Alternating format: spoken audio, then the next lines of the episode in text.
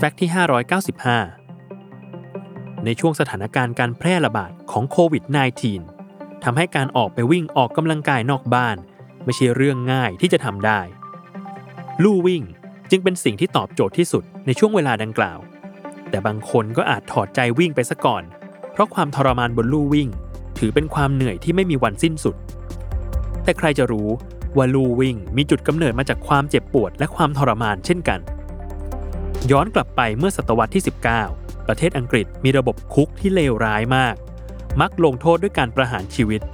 จึงมีการเคลื่อนไหวทางสังคมขึ้นนำโดยกลุ่มศาสนาและองค์กรการกุศล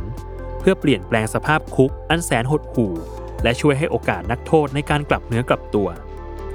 การเคลื่อนไหวนั้นประสบความสำเร็จ จึงได้ออกแบบระบบคุกใหม่ทั้งหมด และใช้วิธีการเยียวยารูปแบบใหม่ เพื่อให้นักโทษได้กลับตัวกลับใจอย่างแท้จริง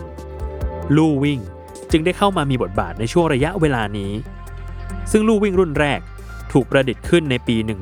1818 โดยวิลเลียม คิวบิตวิศวกรชาวอังกฤษ ลู่วิ่งรุ่นแรกนั้นยังไม่มีไฟฟ้า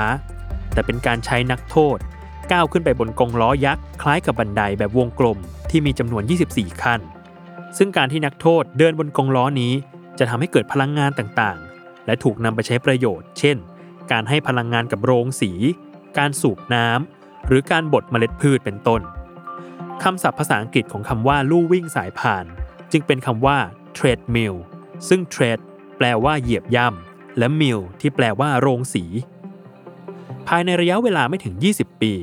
สิ่งประดิษฐ์นี้ก็ได้รับความนิยมไปทั่วอังกฤษและอเมริกา แต่เหล่านักโทษก็มีปัญหาทางกายและใจมากขึ้นเรื่อยๆ ตามการใช้งานของเครื่องนี้ จนในปลายศตวรรษที่ 19 ก็ถูกยกเลิกไป เนื่องจากเครื่องนี้นั้นโหดร้ายเกินไป และในปี 1952 ลูวิงก็ถูกปลุกขึ้นมาอีกครั้งในบทบาทของเครื่องออกกำลังกายเพื่อสุขภาพ ภายใต้ชื่อ Pace Master 600 ที่บูมเอามากๆ และในปี 1970 ลูวิงก็ได้ถูกพัฒนาขึ้นมาอีกหลายรุ่น จนถึงปัจจุบัน